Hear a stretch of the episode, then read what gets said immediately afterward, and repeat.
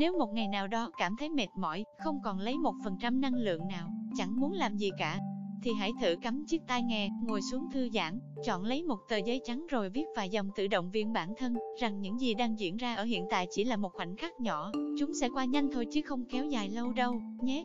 Hay, bạn có thể thử nhớ về những kỷ niệm vui, những giây phút cảm thấy được yêu thương khi ở bên ai đó.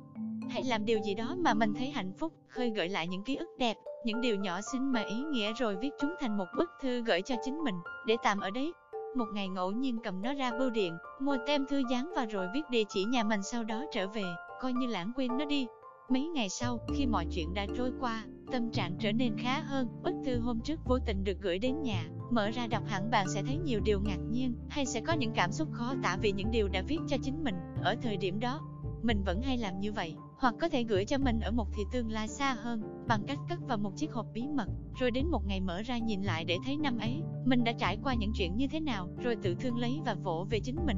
Mình nghĩ, thỉnh thoảng làm gì đó cho tâm hồn, cho thế giới bên trong là điều cần thiết, để rồi từ đó, chính chúng ta sẽ khám phá thêm được nhiều điều thú vị về thế giới ấy.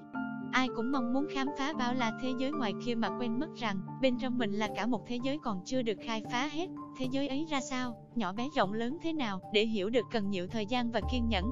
Nội tâm bên trong cũng như thể chất bề ngoài, muốn phong phú cũng cần được nuôi dưỡng mỗi ngày bạn nha. Cảm ơn các bạn đã lắng nghe podcast của Vinachip. Xin chào và hẹn gặp lại ở những podcast tiếp theo.